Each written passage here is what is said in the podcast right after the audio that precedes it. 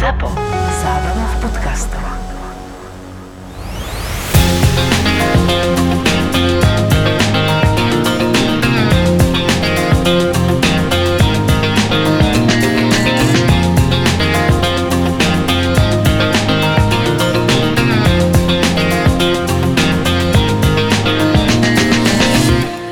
Si takú jednu mini tradíciu, ktorú sme zažili v Mongolsku. Vec, ktorá sa udiala úplne z nenazdajky, keď sme pomáhali vyťahovať e, nejaké zapadnuté buchanky. No nebolo to úplne z, ne, z však my sme išli v totálne mimo civilizácie, celé mongolské mimo civilizácie, teda väčšina okrem Ulambataru, ale my sme išli niekde, kde proste nikto nejazdil a zrazu sme videli dve 5 metrov za sebou zapadnuté auta. A keďže sme mali naviak, ktorý sme zase potrebovali otestovať, tak sme samozrejme, ale tak ono to tak funguje v Mongolsku, že keď vidíš niekoho, že má problém na ceste s autom, tak prídeš k nemu vždy a zistíš, že či je nejaký problém, či mu treba pomôcť, lebo to isté sa môže stať tebe o pár kilometrov ďalej a zase vieš, že ten miestny príde za tebou a pomôže ti. Ale nás najmä akože fakt prekvapilo a teda mňa to totálne šokovalo, že bola jedna cesta, ktorá bola evidentne rozbahnená a naokolo sa to dalo obísť po úplne v pohode podklade, ale nie, oni išiel jeden, zapadol a hneď za ním išiel teda druhý a zapadol Týka, to je tiež. tom, to je to, o tom zmýšľaní tých Mongolov, že oni také priamočiare, že majú tam zaužívanú trasu, ktorú využívajú a sa nerozmýšľajú nad tým, že existuje asi niekde vedľa nejaká možno lepšia cesta. Vyskúšajú. Hej. Nevyskúšaš, nevieš. Nevyskúšaš, nevieš.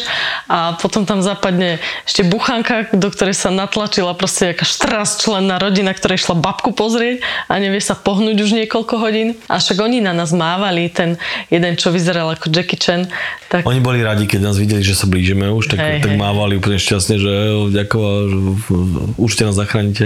Potom keď videli, že sme z Európy, tak uh, uh, vystreli. Ale každopádne končilo to tak, že sme im pomohli, že obidve tie auto sme vytiahli. Oni boli strašne radi, že mohli pokračovať na tej ceste za babkou ďalej. No a potom vlastne nejaká tá hlavná matka tej rodiny, lebo bola taká akože taká erdek bavariadna. Ona nám ďakovala, dali nám nejaké cukríky a potom ona vytiahla vlastne mlieko, ktoré bolo jačie a začala nám polievať kolesa. Dívam na ňu, že oh, what's a to goal? bude dosť smrad za chvíľu. Prečo by na to pani proste oblieva kolesa mliekom? To je nejaké divné. Ale potom nám nejako vysvetlili, že práve že pred nejakou dlhou cestou, lebo my sme im povedali, že ideme cez celé Mongolsko a tak ďalej, a smerujeme ešte ďalej, do Ruska na Sibír. No a oni nám strašne o, prijali šťastnú cestu a presne tu vám povedali, že keď e, sa vydáva niekto na aute na cestu, tak práve preto, aby mal šťastie na tej ceste, aby sa mu nič zle nestalo, tak polejú koleso, kolesa, všetky štyri teda kolesa do, do kruhu prejdú a polejú ich jačím mliekom. To je na nejaký znak toho, že sa ti nič nestane. Ale akože nefungovalo to moc, lebo Duch veľkého jaka ťa bude ochraňovať, ale nám sa odtedy začalo vlastne kaziť auto. ja som to bola nejaké nízkotučné bezlaktozové mlieko, alebo čo? Ale inak, keď si spomenieš, tak keď sme boli v Arménsku v Jerevane, a keď sme už odchádzali, my sme tam, teda treba povedať určite, že sme tam stretli také tri bábušky, ktoré nás prichýlili, kempovali sme 3-4 dní u nich a potom, keď sme od nich odchádzali, tak oni vlastne nám za auto vylievali vodu. A to znamenalo tiež presne to isté, že šťastie na tvojej ceste, na ktorú sa vypravuješ. Každopádne bral by som skôr uh, radšej, keby mi nepolievali kolesa mliekom, ale liali mi benzínu na držu.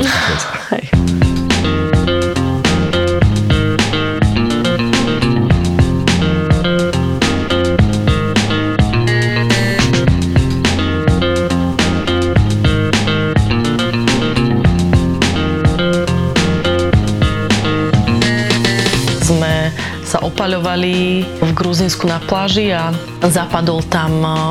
Čo to bolo za auto? To bol nejaký klasický Mercedes sedan, nejaký osobné auto proste. Zapadnuté auto proste v nejakom štrku len, ubohom. Na pláži, no, v piesku.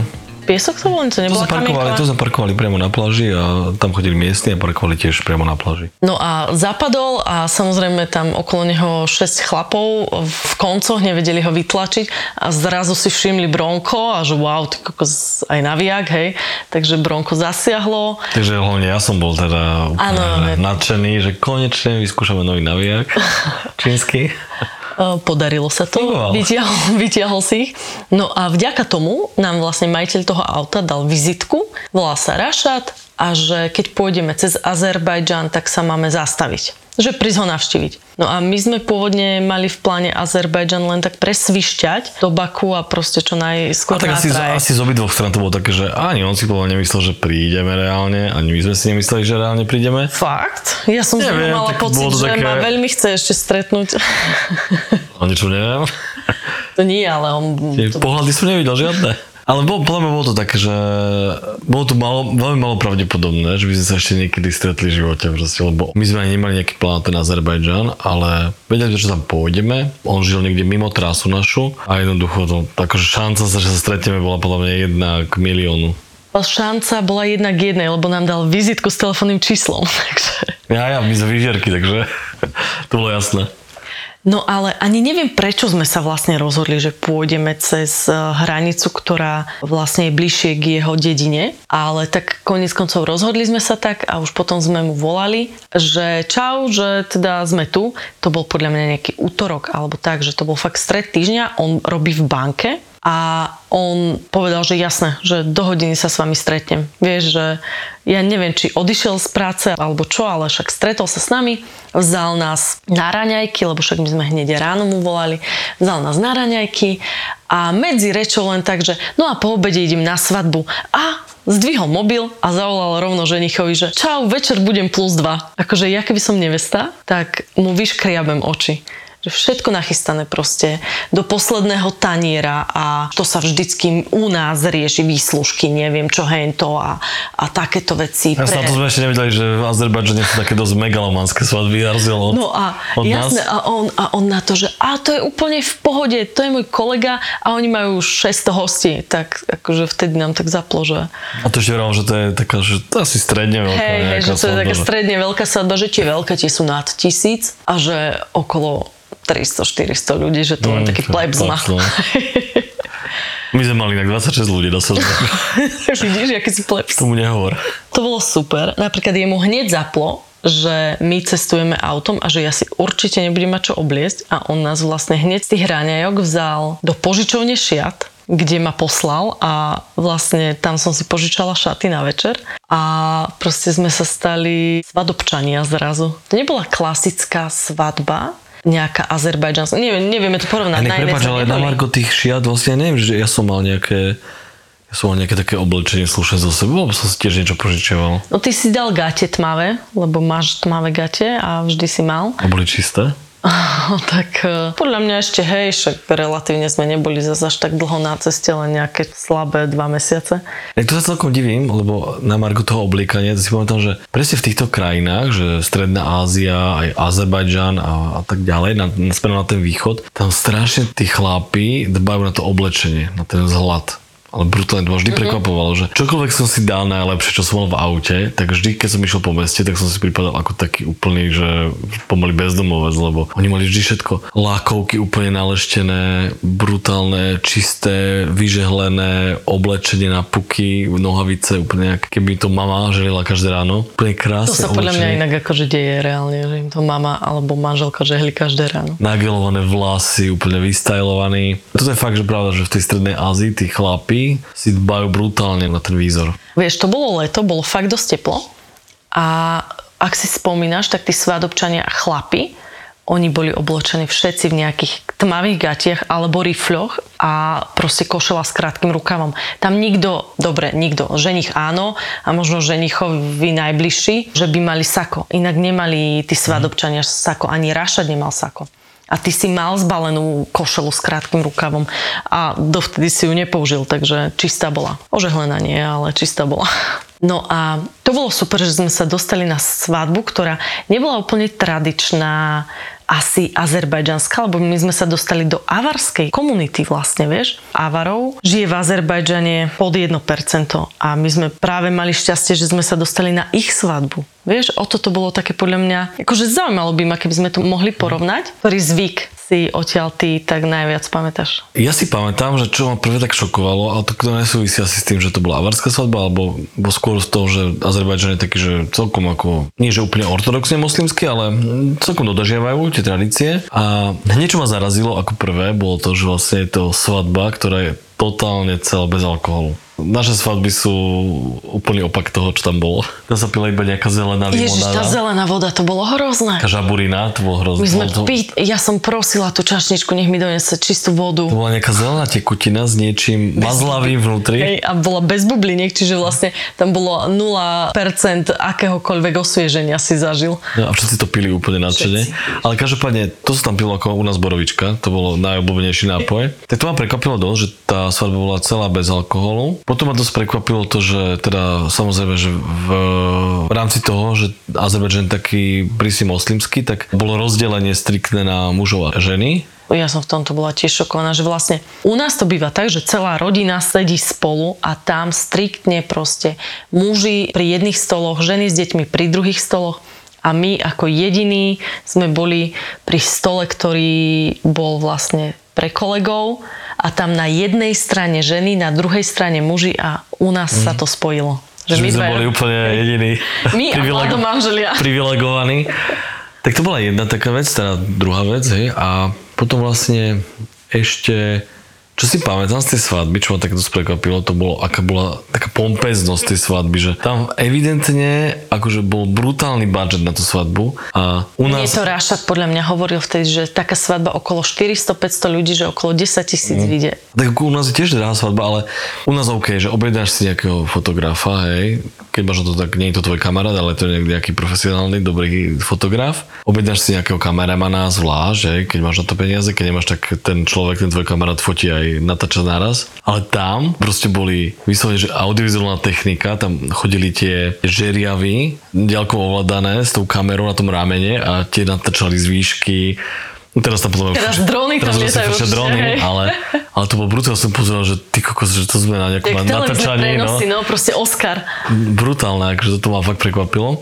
Bol som zvyknutý na iné svadby od nás. A hlavne, čo, je, čo mňa úplne prvé šokovalo, keď nám išiel Rašat ukázať, že svadobný dom, vlastne svadobná sieň, tam v každom meste, mestečku sú tie to svadobné paláce, pretože však kde len tak z fleku umiestniš 600 tisíc ľudí, vieš? 600. Hej, 600, alebo tisíc ľudí.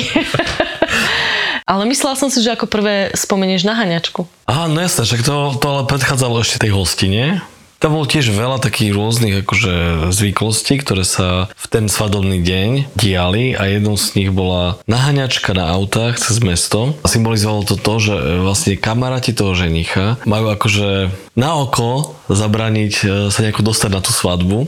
Čiže on ide v tom svadobnom aute s tou nevestou a tí jeho kamoši na autách ho naháňajú cez celé mesto. Hlavne, akože fakt treba povedať, že tam je presný opak toho ako u nás, že ešte v deň svadby vybavuje, že máte voľné miesto v aute, tak vezmete tohto a vy vezmete tohto. Oni sa snažia byť jeden človek na jedno auto, lebo nepijú, takže môžu. A tam je tých aut proste v tej kvázi kolóne neskutočne veľa.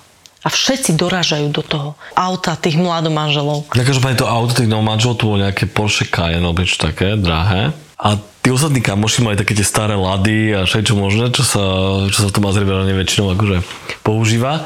No a to bolo za plnej premovky, ja neviem, cez obed, alebo keď to bolo, niekedy proste do obedných hodinách. Oni išli fakt, že ja neviem, proste aj stovkou po tom meste vytrubovali, predbiehali sa do protismeru, úplne tam vytlačali auta.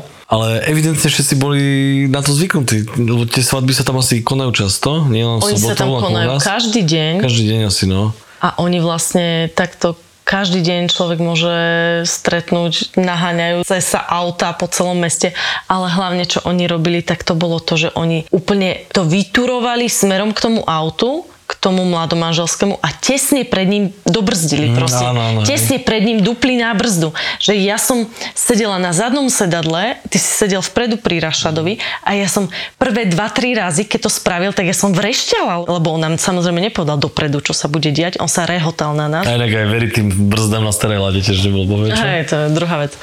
Ale však aj povedal, že veľakrát sa stane, že to proste nedobrzdia a že sú buračky proste cestou na svadbu. A tak svadba len raz, tak teraz to Hej, bude. ale bolo, bolo milé, že vlastne sa stovkou naháňajú po meste a na chodníku tam stoja policajti, kývajú tej svadbe, vieš, a všetko je v pohode, lebo však tradícia. No sú na to aj zvyknutí. Ako pre nás, ako pre človeka, ako cudzí element, ktorý tam vstúpil a nepoznal to vôbec, tak to pre nás to bolo úplne, že nemysliteľné takéto niečo, ale pre nich je to evidentne každodenná rutina a žijú s tým.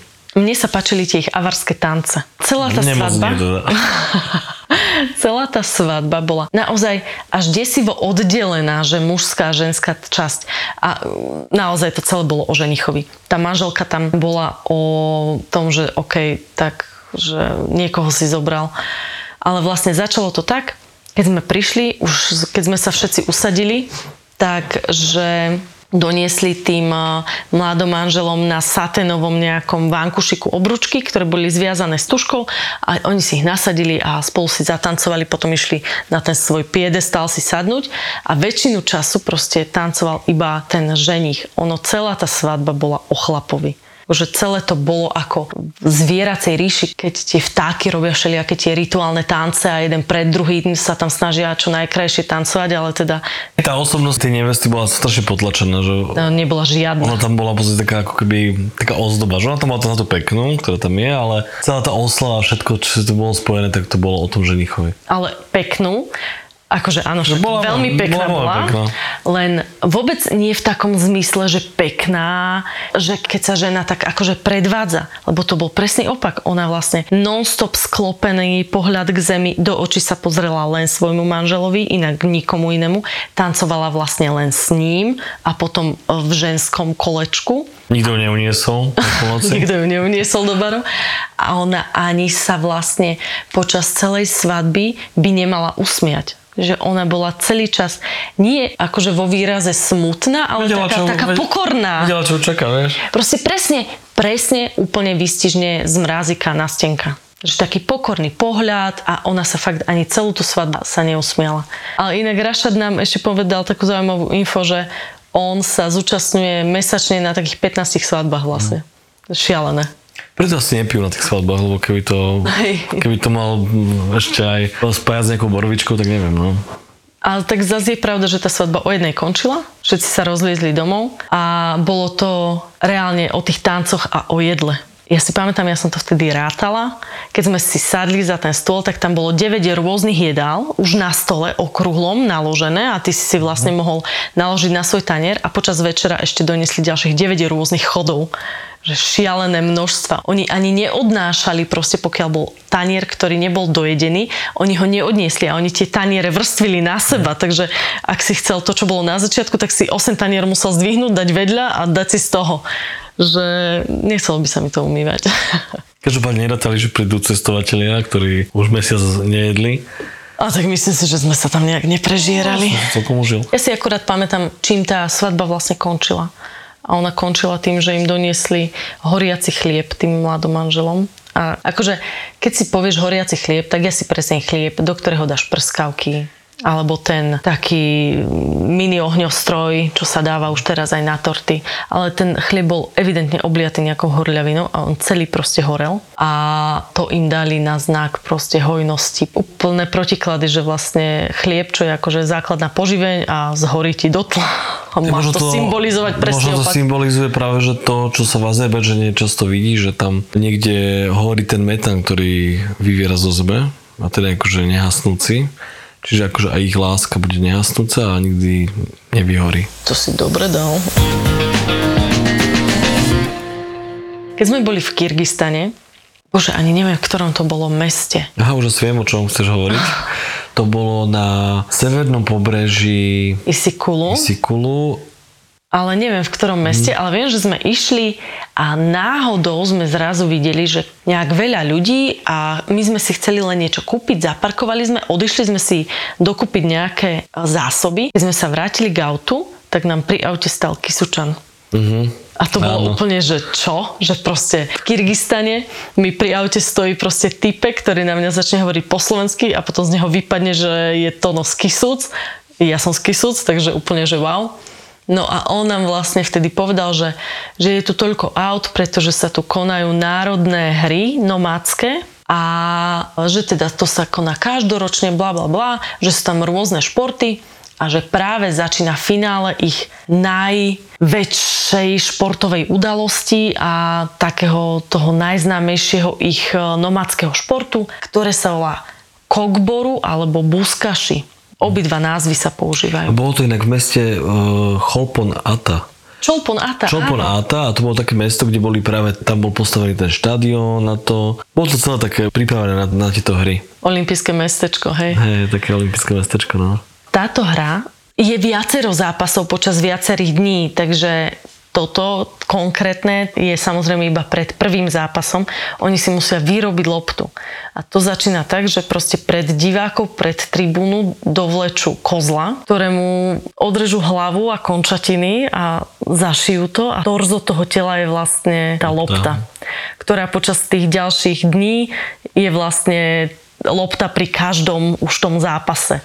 Ja si pamätám ešte, že keď sme tam prišli do toho mesta a zaparkovali sme na parkovisku, že dosť nás prekvapilo, že na tom parkovisku už boli tie nejaké hlavy, jak si pamätáš, tých kozlov pohodené len tak. Tam športovci vlastne jazdia na koňoch. Ja neviem, či je 6 proti 6. Brána vyzerá ako taká trochu vyvýšená studňa, že taká jama a oni musia vlastne za jazdy z toho konia sa nahnúť až dole na zem, aby jednou rukou zodvihli to kľudne 40-kilové torzo tela toho kozla a proste dať si ho pod pazuchu, snažiť sa s ním dostať k bráne supera a tam to hodiť do tej jamy, alebo to teda prehodiť nejakému superovi. Všetko jednou rukou, akože to je celkom makačka.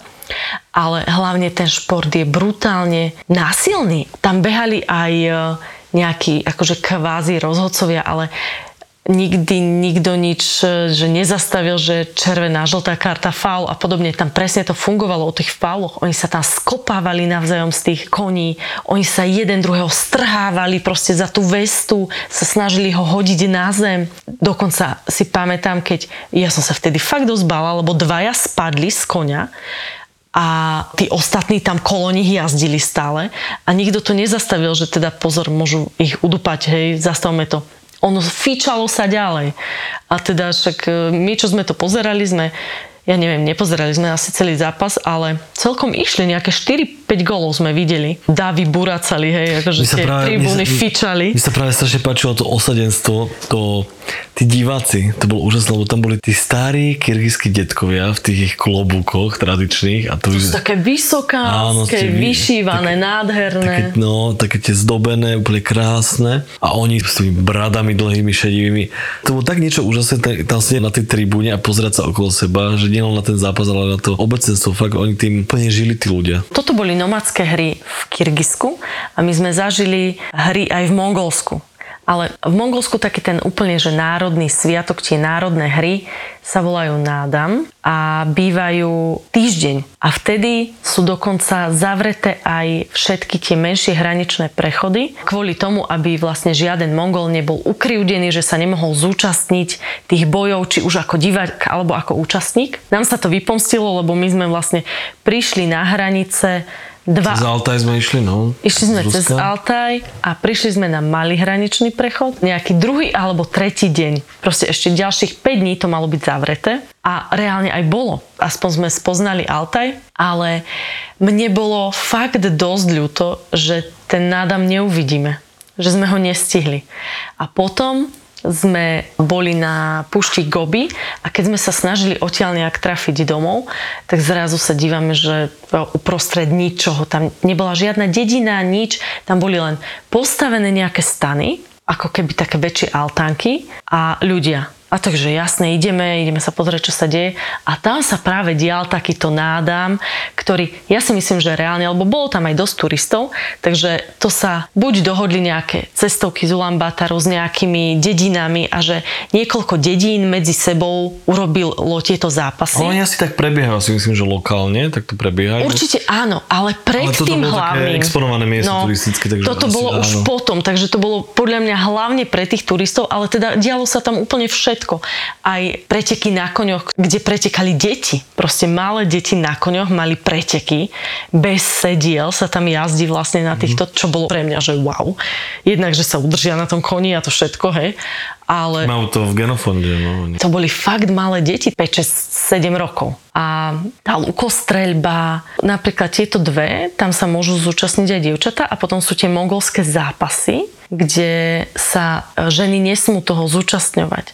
A oni majú taký ten to sa mi strašne páčilo, keď sme to potom zistili, že ten ich tradičný odev sú samozrejme také všelijaké tie vyšívané a také zdobené veci.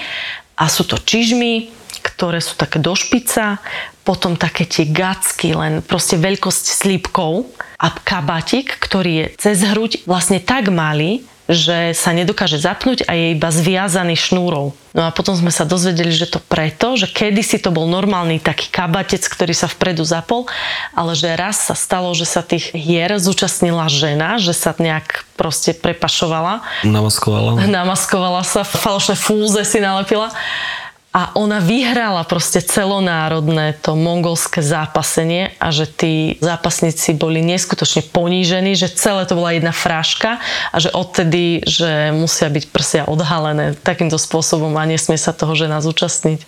Aj keď teda tí Mongol, čo sme videli zápasy, tak tí mali podľa mňa také... Aké sú tie košíky? Dčka sú také veľké? Samozrejme. Ako na prvú, keď sa pozrieš na toho zápasníka, tak si všimneš, že, že má neskutočne hladké nohy. Že tam, keď vidíš akúkoľvek mongolskú ženu, tak má tak chlpaté nohy, ako podľa mňa žiaden slovenský chlap. Ale však OK. Ale oni sa totálne vyholia, lebo to tiež nám kto si vravel, že stávalo sa v minulosti, že to bola taktika supera že potiahal chlpy na nesprávnom mieste a že tam proste tí chlap plakali.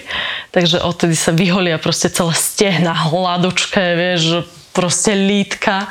No a bol to taký, že milý zápas. Viem si predstaviť, že na tom veľkom nádame to musí byť také super, také pompezne, že asi aj tí bojovníci vyzerajú trošku inak. A títo, no chytili sa za tie gacky, trošku sa poobímali a potom sa jeden potkol. Spadol a vlastne tým pádom prehral. Ale oni vlastne hrali o teda aspoň na tomto malom lokálnom nádame, tam to bolo tak, že tam bola viditeľná hlavná cena a to bola nejaká tá hlava pečená. Barania hlava, Barania, hej, že? hej. A tam piekli a vyzeralo to strašne. akože Hrozne, to, fuj, aj smrdelo to strašne. Niečo s tými bulvami alebo A takto nie- jazyk jej trčal z, z Áno, áno. papule, fuj, hej. No také dosť naturálne, ale myslím, že to bola taká akože hlavná cena a malo to super atmosféru. Bolo to brutálne. Bolo to akože také tradičné. Pekné, hej, hej.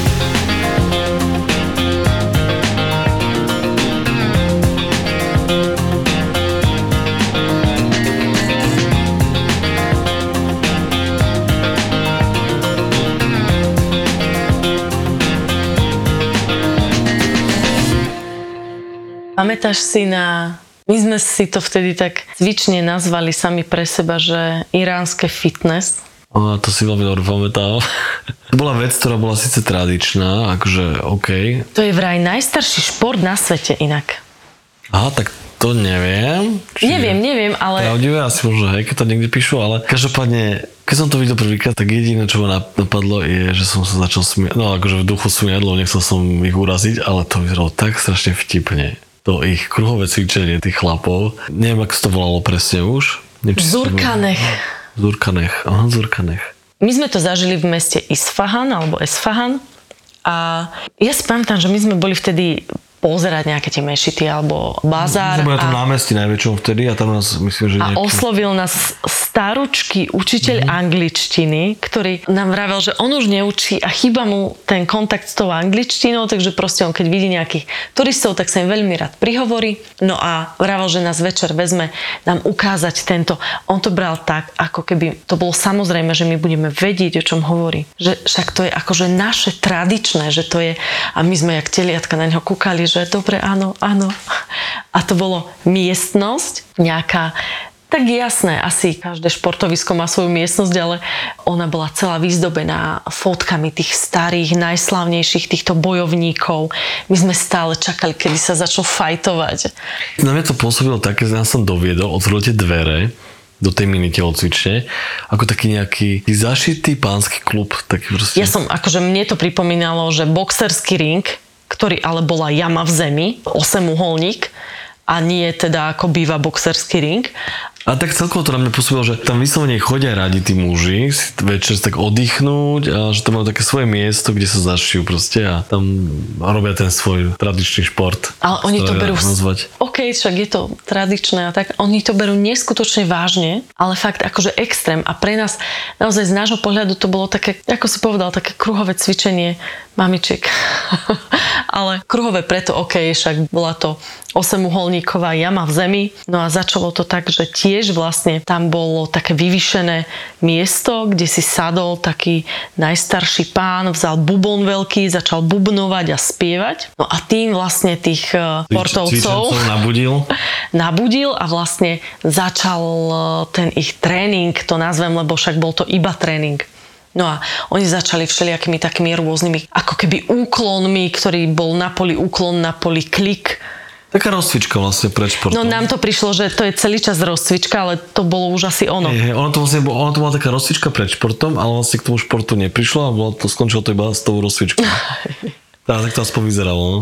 Ale tak potom tam chytili do rúk tie, čo vyzeralo ako neskutočne tučná bejsbolka. Také kijaky v podstate, ale akože oni nám potom vraveli, že jeden ten, lebo hej, ono to vyzeralo strašne jednoducho, keď to robili. Oni tými kijakmi vlastne nejako tak mávali okolo hlavy. Za chrbát ich dvíhali a tak chrbát. všelijako. A ono to vlastne, neviem, či ten jeden kijak nemal nejakých 8 až 12 kg, tak nejako. To mali tí menší, tí mladší a ten hlavný, že on mal tie najtučnejšie, lebo v každej ruke mal jeden a že jeden aj 30-40 kg môže mať. Že záleží od toho, aký silný je ten bojovník, ale tie úplne najväčšie sme tam videli ešte položené, ale tie jeho, čo on mal, takže mali nejakých 30 kg. Akože Asi nedal, no. brutál. Ono to v podstate asi je, akože je to tradičné, ono sa to asi nejako úplne nemenilo s tou modernejšou dobou možno. Keď sa tak zamyslím nad tým, tak e, naozaj to je v podstate asi ekvivalent k našemu fitness. Vieš, že vlastne ty tam prídeš a nemáš tam k dispozícii nejaké posilovacie stroje, však jasné, že majú v posilovacie stroje. Ale že vlastne funguje to rovnako, vieš, že ty vlastne tam prídeš, rozcvičíš sa, potom zoberieš do rúk niečo, s čím si vlastne ako keby posiluješ svaly, bicepsy a tak ďalej. Takže v podstate asi funguje to rovnako, na, na rovnakom princípe. Akorát je to spojené s tou hudbou a s tým tancom a s tým, že je tam niekto akože taký hlavný, ktorý vyhráva, ten je v strede, okolo neho sú tí, čo sa chcú prepracovať na to vyššie miesto, tú rebríčku a tak ďalej. No.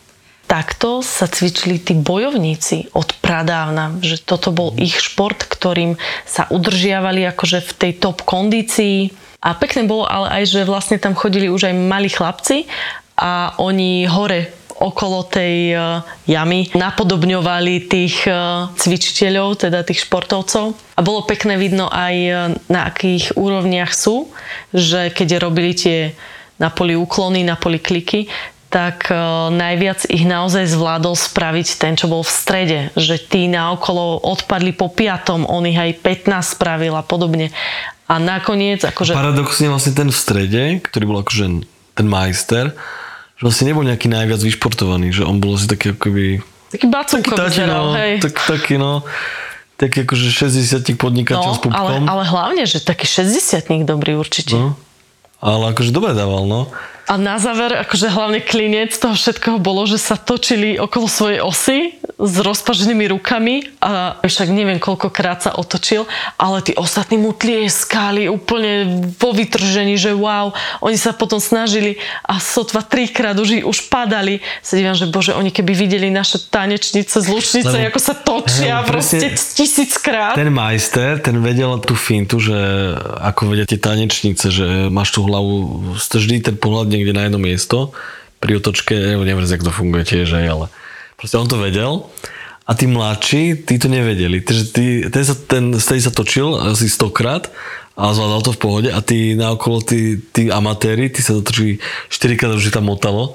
A to mi príde, že tak, OK, pozerať, tak no. im to iba poviem, vieš. Trošku mi inak prišlo, že nie každý bol úplne v pohode s tým, že som tam aj ja ako žena. Predsa Irán a tak, akože však tam sme boli na rôznych miestach, kde sa rôzne staviali k tomu, že žena a podobne. Tiež to bolo, že necítila som sa úplne Asi OK. neboli na to zvyknutí. Ja si myslím, že to bolo vyslovene také ich doupie, Hm. mužské. Také, čo sa nám vyslovene, že domáci venovali a niečo nás chceli naučiť, tak to bolo podľa mňa asi v Uzbekistane, v Buchare. Sa tam zoznamili s tým majiteľom hotela jedným a on nás zobral potom domov a ukázal nám, že ako sa pripravuje ich tradičný pokrm plov. Ale to bolo pekné, lebo však oni mali tiež naplánovanú nejakú rodinnú sešlosť, že tam prišlo, ja neviem, pre pána v tej záhrade bolo hádam 15 ľudí. A vieš, ja si myslím, že to bola taká asi klasická nejaká... Klasická rodina jedna, hej, OK. Mm, tak klasická, neviem, či to bolo nejaká piatok, že nejaký, že ich akože kvázi taký najexponovanejší deň oddychový. A oni to podľa mňa tak robia pravidelne, že keď majú voľný deň, že sa stretnú a urobia si takto spoločný obed. Oni sú rodine založení, však vždy, keď sa niečo dialo, tak tá rodina bola vždy na prvom mieste. Takže asi Tak to, hlavne asi sú moslimovia, môžu mať 4 manželky a x detí. E, No, tá rodina je veľká, jasné. nemáš možnosť, e, že nezakopneš o člena rodiny, takže... Ale bolo to krásne, lebo to jedlo, ako v podstate aj si sme ho aj nejak poznali predtým, možno z nejakých, nejakého jedálneho lístka, ale nikdy nás nenapadlo si ho dať, lebo nám to prišlo, že to je také nejaké risotto. Risotto. Také, že no, že dám si šašlík, lebo to, že dám za ris- risotto asi nie. Keď sme zistili, keď to začali robiť, uh, teda tá príprava predtým bola úžasná, ako pripravili ten kvázi kotlík, lebo nebol to úplne kotlík, Lebo bol napájaný plínom. lebo nepodkladala si ho drevom, ale pripájala si hadicu z klínovej bombe. Ale bol to proste reálne pros- železný kotol uprostred záhrady. Mm. Ale pripojil si hadicu s plynom. Tam strašne bol cítiť ten plyn V všade. celom Uzbekistane bol všade cítiť Ale tam akože extrémne vtedy. Ale hej, bol to taký celý taký rituál, že ten e, otec vlastne tej rodiny, ešte s nejakým kamarátom, Áno, áno. áno, to boli takí akože dva najhlavnejší kuchári a oni nám to všetko vysvetľovali, ukazovali nám to, ukazovali nám to, ako sa vlastne pripravujú tie, e, tie ingrediencie. Oni nám neukazovali, ako No. sa pripravujú, len ako sa tam dávajú. Hej, ukazovali, nám, ukazovali nám, ako ženy pripravujú tie... Áno, lebo ženská časť rodiny dokonca ani prišla do záhrady len vtedy, keď triedili rýžu, lebo ako, ja si pamätám, aj my sme to s bábkou kedy si robievali, že keď sa chcela variť rýža, tak sa musela vysypať na stôl a vyberali sme kamienky z nej. No a oni to tam robili, že ju vysypali na stôl a vyberali z nej tie kamienky. Ale vlastne on nás ešte predtým vzal na trh a nám ukazoval, čo Á, treba nakúpiť a že rýža na plov nie je hodziaka, ale že to treba kúpiť nejakú konkrétnu rýžu. Potom mrkvu a tak a všetko nám to ukázalo, bolo, ako fakt, to bolo, to bolo reálne, no 3 čtvrte dňa sme strávili týmto rituálom prípravy toho jedla. Áno, na tom trhu si pamätám, že to bolo, že my sme chodili od jedného stánku k druhému a on si preberal tú rýžu a pozeral a táto nie je dobrá. Hej, hej, hej. Vyslovene aj tomu predaj, predaj, predajcom vždy hovoril, že ideme váriť teraz vlastne plov a že potrebujeme na ňu perfektnú rýžu a on, on sa snažil to predať, že toto je najlepšia rýža. On si pozrel, toto nie je dobrá rýža. Hej, hej. Sme k ďalšiemu, to bolo úžasné. Potom mrkvu sme kupovali, samozrejme meso. No baranie meso Mhm. muselo byť a okrem toho klasického baranieho mesa, čo teda kúpil na trhu a dal tam, tak potom tam dal aj e, kúsky takého No, lebo tie ovce, hen tam v tej strednej Ázii sú také s takými nejakými veľkými zadkami ovisajúcimi. A on vraví, že práve ten zadok, že to je najlepšia, taká masná, že to je čistý tuk, že to sa Vždy, vyrezáva. keď chodili tie ovce, to ako také, také homplevce za oškvarky proste. tverkovanie, nie? Sa to hovorí. A oni to vlastne, ten zadok, e, naložili do soli a to sa vlastne sušilo tam na verande a on tak s pompeznosťou vzal jeden ten vačok a vybral to a to dal to do toho polovu, že to je akože wow. A potom si pamätám, keď bol plov hotový, on vybral hen tu ten kúsok rite, tak e, ti z toho odkrojil a prvému ako najváženejšiemu hostovi dal tento čistý tuk zjesť. Proste slaninu. Ňam. No ale každopádne, ono to znie ako jednoduché jedlo, ale príprava a tie, hlavne tie, tie súroviny sú strašne dôležité. Ja si pamätám aj tie cesnaky, ktoré tam dával. Cesnak si úplne pamätám, že boli brutálne, ak ich tam dával v celku vlastne. Potom vlastne, keď už to bolo hotové to jedlo, to varenie bolo samozrejme krásny proces, pokecali sme, on nám všetko vysvetľoval.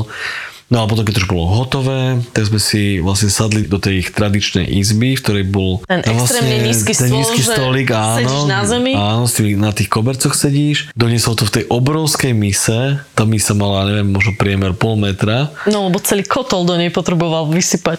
Do toho plovu bolo akože podľa mňa tak pre 4 rodiny, to bolo Tak ale brutálne. však má veľa. 4 manželky, takže 4 rodiny. to sedí vlastne. No a to naozaj to sme nakladali. Popri tom tam bolo samozrejme milión iných vecí, lebo tie Strašne stoly sú vždy veľa. úplne plné. Mne hrozne zachutil ten plov, alebo ten pilav, hlavne kvôli tomu, že on bol taký príjemne masný nejaký, asi z tých zadkov, Ale je pravda, že naozaj to baranie meso tomu dodalo niečo úplne Mhm. iné, na čo sme zvyknutí z domu. Keď ješ to naše risotto alebo niečo také podobné, tak je to také, hm, tak suché, také neviem. Ale toto jedlo je také fakt, že úplne lahodné, že sa rozplýva na jazyku, aj tá rýža bola fakt asi úplne úžasná. Perfektné, no, ale aj, aj tie mrkvy, cesnak, všetko tomu dodalo takú tú jedinečnú chuť, ale to baranie meso to je, keď niekto si chce spraviť plov, tak musí si do toho dať proste baraninu. A odtedy som to vlastne už to jedlo vôbec nepodceňoval na zvyšku tej cesty, že, mm-hmm. Hm, odtedy sme ho jedli všade. že sme úplne sme ho vyhľadávali, hej, sme ho milovali, lebo vedeli sme, že to pripravujú fakt perfektne.